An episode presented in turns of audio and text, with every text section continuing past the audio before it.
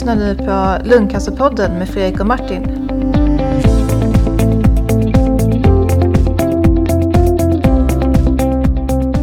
Hej och välkomna till Lungcancerpodden. Ja, ny, ny vecka och nytt avsnitt av Lungcancerpodden. För så börjar det nästan bli nu under hösten här. Man sitter inne och kurar och så gör man avsnitt av den här fantastiska podden. Och så, eller hur Martin? Absolut. Men jag känner att jag kanske ligger lite på latsidan ibland. Det är du som driver på här. Ja, det är någon som ska ha piskan. Ja.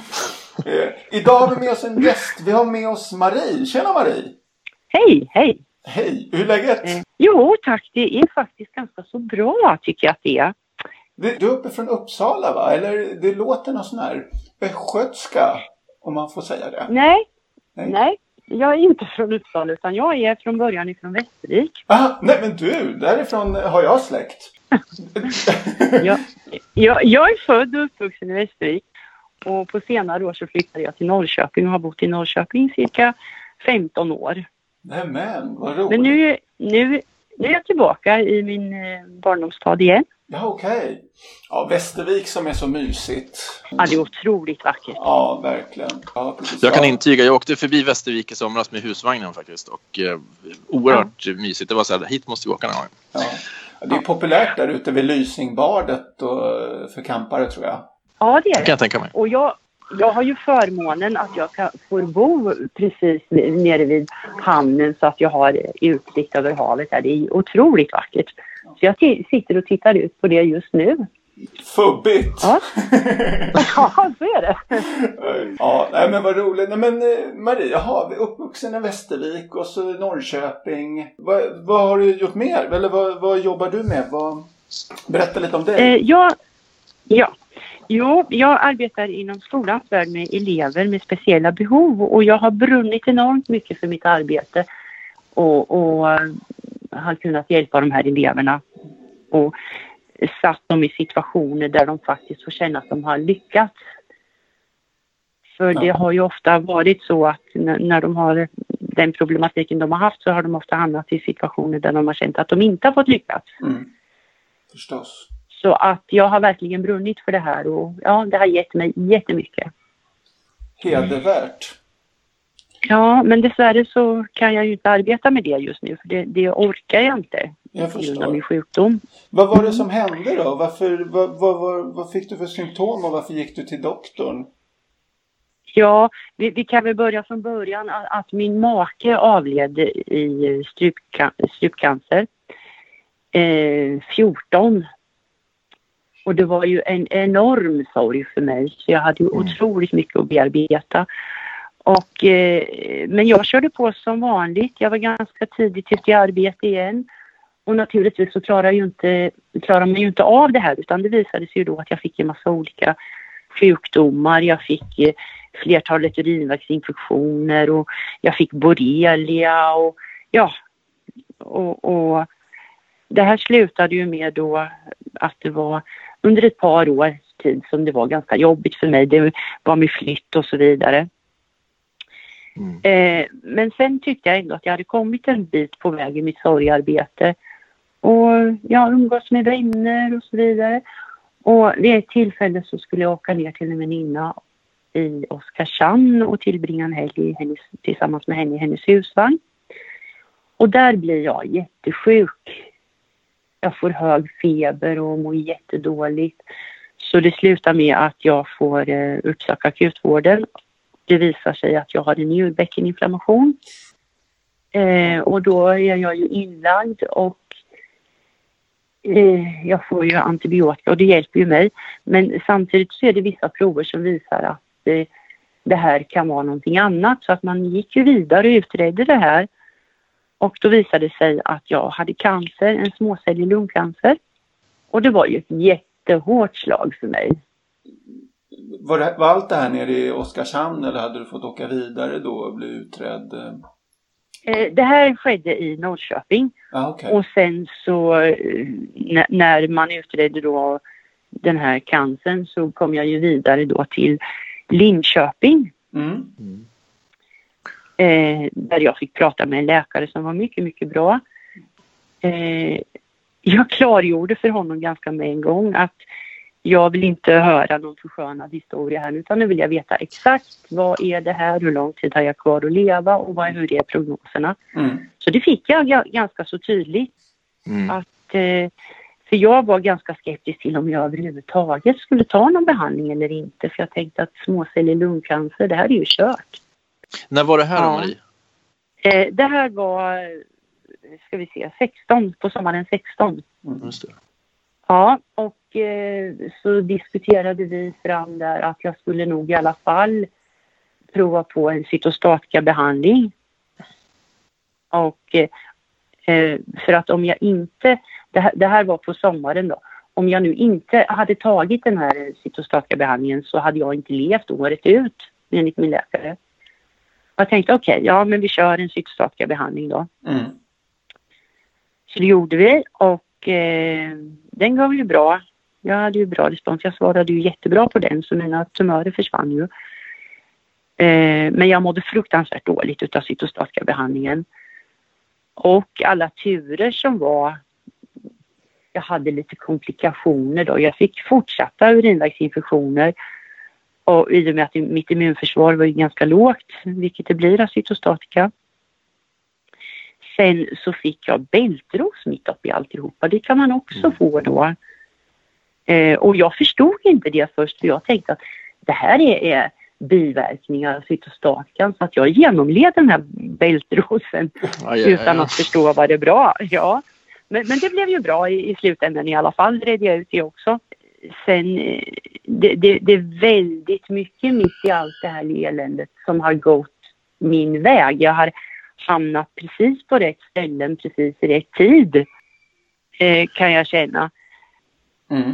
Dels då för att få delta i den här studien som jag deltar i just nu Mm. med, med en immunbehandling.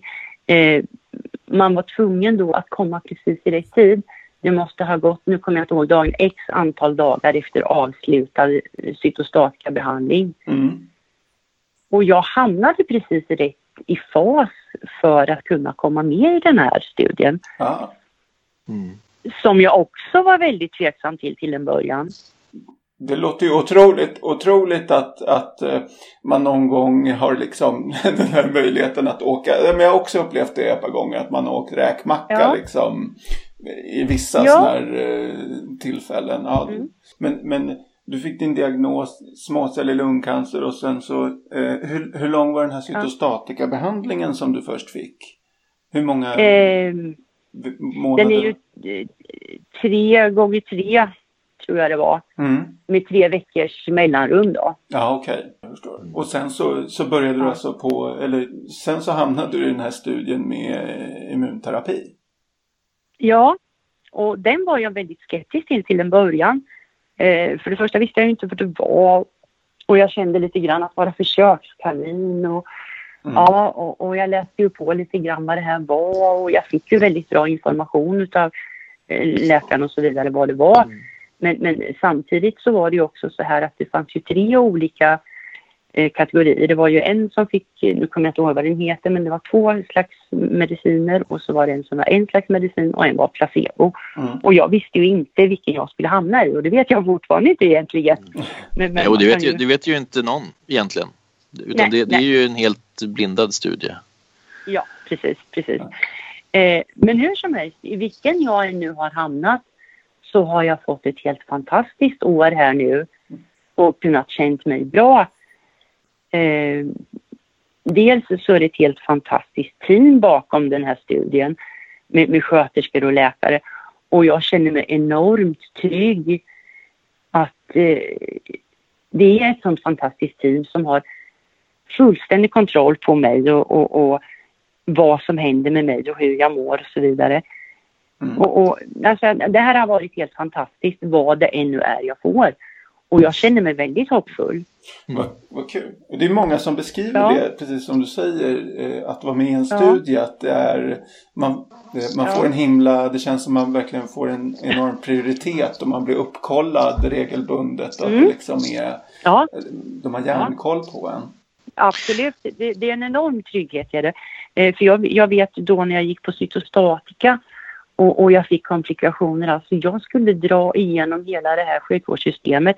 Det var vårdcentraler och det var akutmottagningar och, och det, var, det, det, var en himla röra med allting. Och ja, mm. det, det kändes inte bra. Ja. Mm. Nej, och jag, jag, förstår ju det och det, det, är ju lite frustrerande kan jag tycka ibland som, ja. som läkare då att man mm. känner ja. att just i studier så har man möjlighet att ge så väldigt bra mm.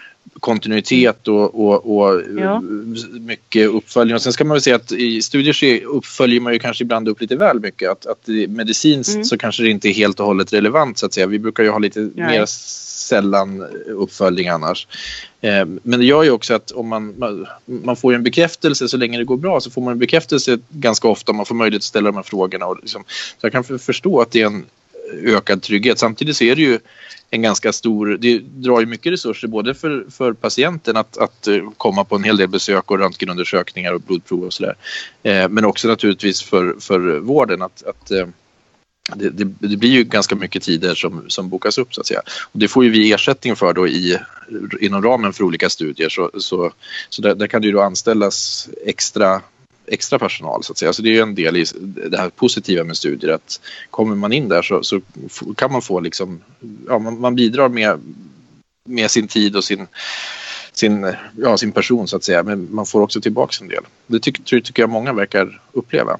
Och ändå så ser man i Sverige, som nu när vi var nere på eh, ESMO här senast i Madrid, att, att eh, det är inte så himla mycket studier som körs i just Sverige. Och det är lite synd kan man tycka. Så att, eh, ja, det finns verkligen något att jobba på att få in fler studier till. Ja, ja.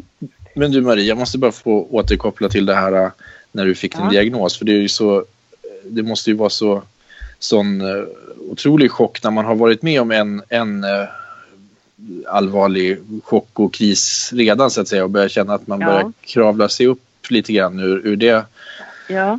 svarta hålet som jag, misstänker att ja. man hamnar i ett sånt läge och sen så drabbas av något sånt här igen. Alltså det, och du beskriver ju lite grann också just i det här att du kände att nej, men jag kanske inte orkar påbörja behandling. Men hur, vill du utveckla liksom den här, hur, hur orkar man där och hur tänker man?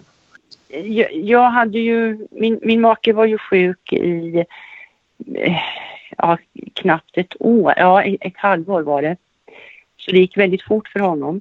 Mm. Eh, och eh, jag hade förmånen att kunna få vara hemma och vårda honom. Mm. Eh, med hjälp av palliativ vård naturligtvis som vi hade mm. enormt eh, fint i Norrköping.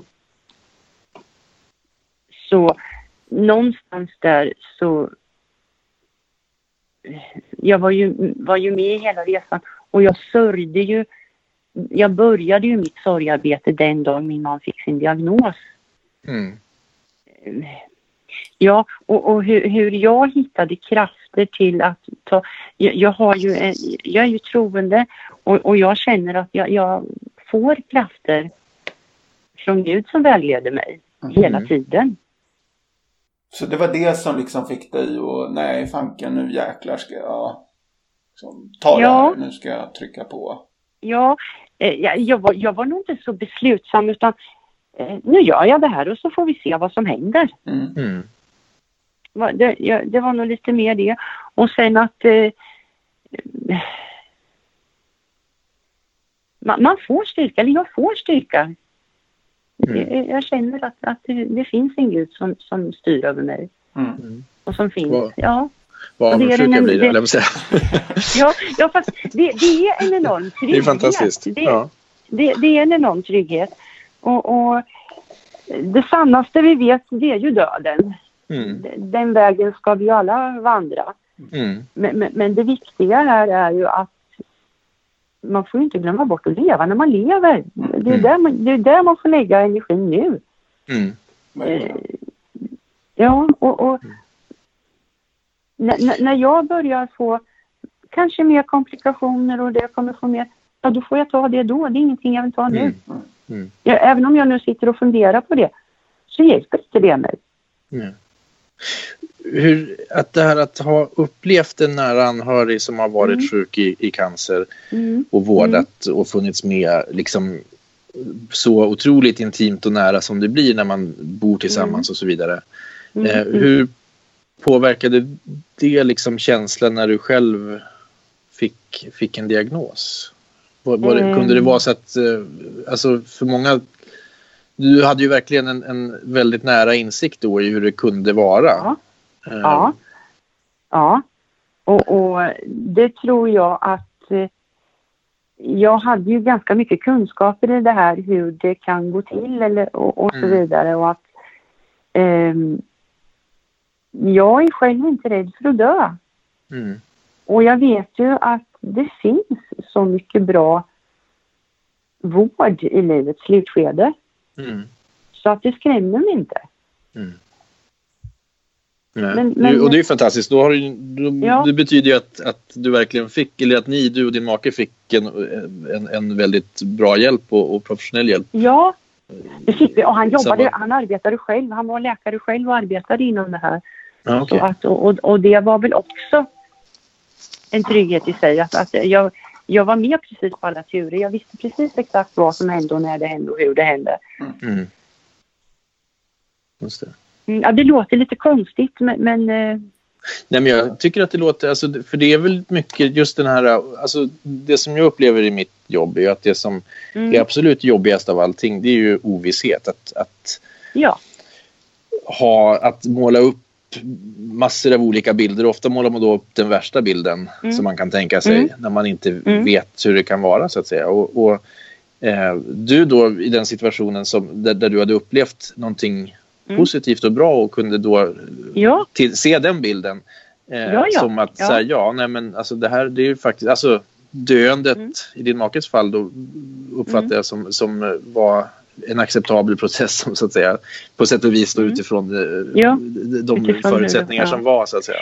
Ja, eh, och, och, då, då kan man ju, då är det väl det man ser och, och kan känna en viss mm. trygghet mm. till det kanske. Ja, och det är klart att där har ju alla olika erfarenheter men, men det är ju en otrolig, mm.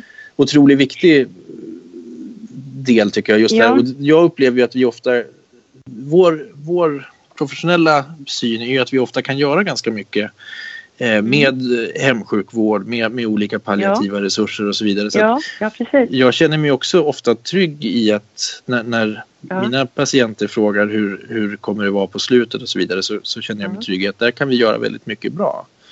Eh, och, och, hoppas då kunna sprida den tryggheten också. Och hur, eh, hur eh, får du din... Eh, du ingår i en studie nu och sådär. Kan du få den på hemort nu då eller åker du iväg när du liksom ska på studiedagarna då? Eller man ska säga. ja, ja, jag åker till Uppsala från Västervik. Okej. Okay. Initialt så åkte jag varje vecka. Mm. Nu åker jag var 14 dag. Och jag är så lyckligt lottad så att jag har så otroligt fina vänner och jag har barn och jag har barnbarn och så vidare. Så att jag har alltid någon med mig. Mm. Ja, vad härligt. Eh, ja, ja. Så, så, vi gör det. Varje gång vi åker så gör vi det som en liten roadtrip.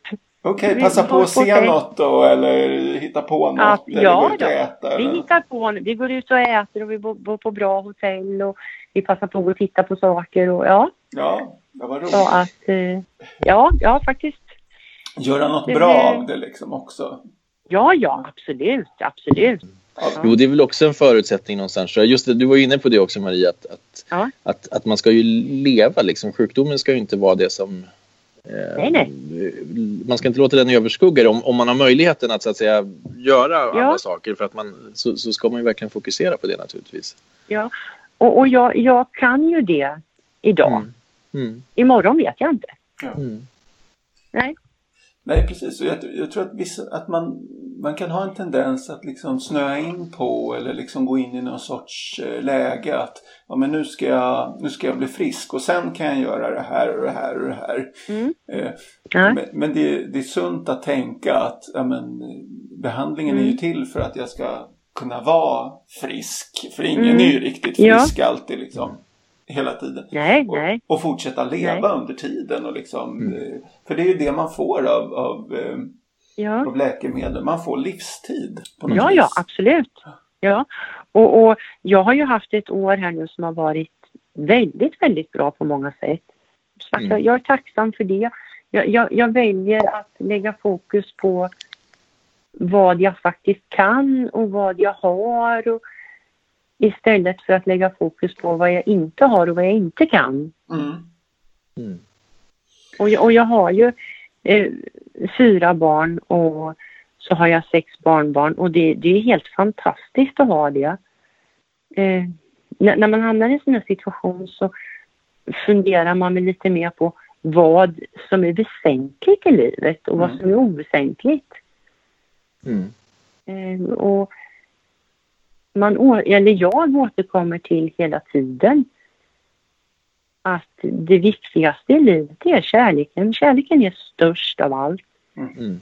Kärleken till sina barn och till sina barnbarn och till sina medmänniskor. Och det, det är kärnan i livet skulle jag vilja säga. Mm.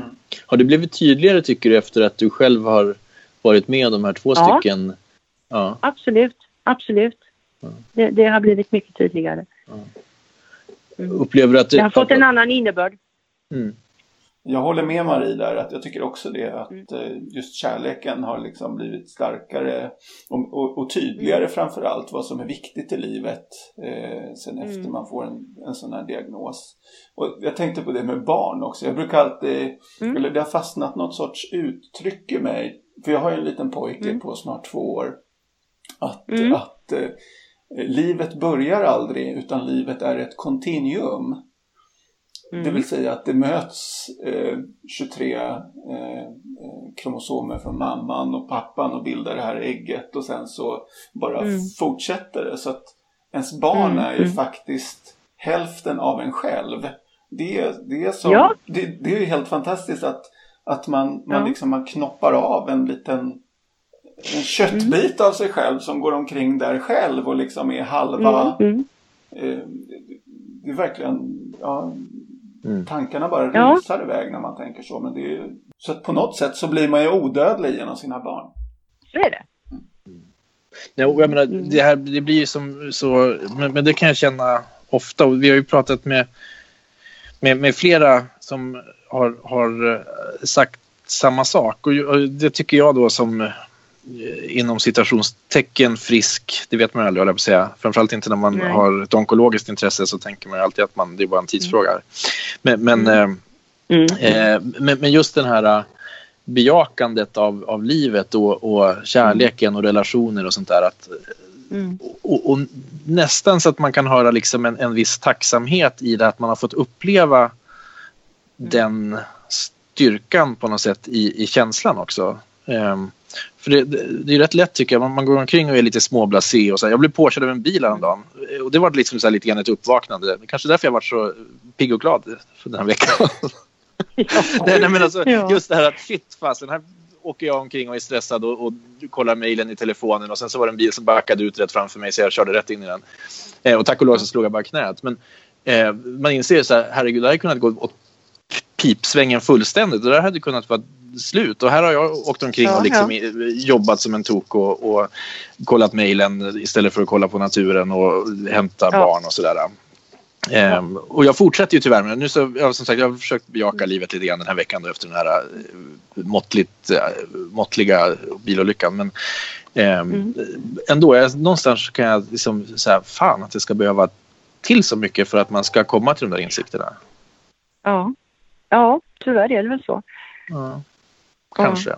Det verkar ju tyvärr så jag säger. Ja. ja. Jag, jag har ju gått ja. hos, liksom på, på, i kurs här hos Fredrik under podd, poddverksamheten och försöker att anamma det här mer och mer. Men, men det går väl sådär. Alltså. Ja. ja, men det låter inte kul det där att bli påkörd av en bil heller. Alltså det är verkligen, li, men livet är flyktigt på något vis. Det är ju, man, man ja men eller hur. Mm. Det är det man måste på något sätt eh, ja. inse och det glömmer man ofta bort tror jag. Ja. Ehm, såklart. Man tänker ju ja, att det alltid händer någon annan. Eller, ja. Mm. Men, men, jag har, det tycker, det tycker en väninna till mig eh, uttrycker att hon går ofta och oroar sig för att hon ska drabbas av cancer och så vidare. Hennes make har också avlidit cancer för ett par år sedan. Så hon går och oroar sig för att hon ska få cancer och så vidare. Och då brukar jag lite skämtsamt säga till henne, fast det behöver inte jag vara orolig för, för jag har det redan. Ja. så den oron slipper jag. ja. Man, man mm. lär sig, man, eller jag menar, ju mer man närmar sig ett problem, det tycker jag för övrigt med den här eh, lungcancerpodden som vi eh, håller mm. på med och spelar in i nu. Att, att eh, ju mer man lär sig om något ämne, desto, jag menar, desto mindre blir det ett problem. Och så är det med allting i livet egentligen. Det kan vara den där lilla mm. Kakelplattan där på toaletten som alltid har varit lös och mm. glappat. Och man liksom, mm. Men så fort man lär sig lite om hur det funkar med tätskikt och att, att, att, att, ja, ja. att kakel bara är för syns är ju alltid, ja, edukalisering det är ju alltid, det är ju bra. Ja. Men du Marie, hur ser planen ut nu då för dig? Vad, vad, hur, hur hur, vad, vad, gör du härnäst? Och då menar jag inte bara sjukdomsmässigt utan jag tänker liksom så här, hur ser hösten ut? Och liksom? Ja, jag planerar inte så långt framåt Nej. utan jag tar det ju lite. Jag, jag, jag umgås ju väldigt mycket med mina barn och barnbarn och mm. jag planerar väl att åka på en teaterresa och lite så här. Mm.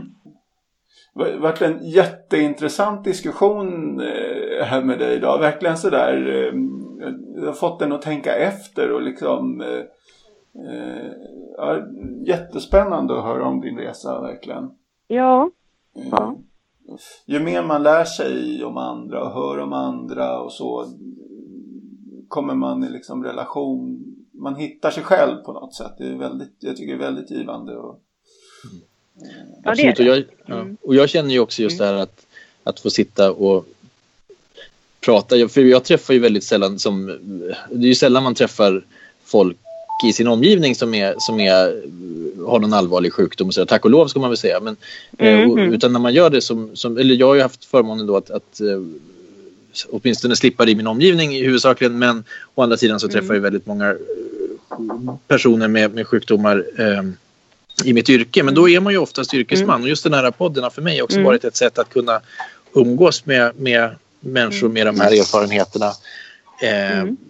på ett sätt som inte är professionellt på samma sätt. Man kan, faktiskt, man kan vara lite nyfiken, man kan ställa de här frågorna som man kanske inte riktigt känner att det är okej okay att ställa när man, när man är i sin yrkesroll så att säga. Eh, det kanske inte är helt eh, relevant för det aktuella mötet och så vidare. Jag tycker att det är otroligt mm. lärorikt att, att, att få de här. Jag är så otroligt tacksam för att, att eh, få ha de här samtalen med, med, med, med mm. er som verkligen har den här kunskapen. Och, och jag menar Fredrik, som, jag menar, du har ju varit, du är ju en mentor på många sätt. Liksom. Ja, ja. tack så mycket Marie att du kunde vara med idag. Det har ja. varit uh, jätte... ja, mm. Tack så mycket för att Fantastiskt. du fick vara med. Ja, mm. Hej. Jag glömde att berätta en jätteviktig sak. Ja. Oj.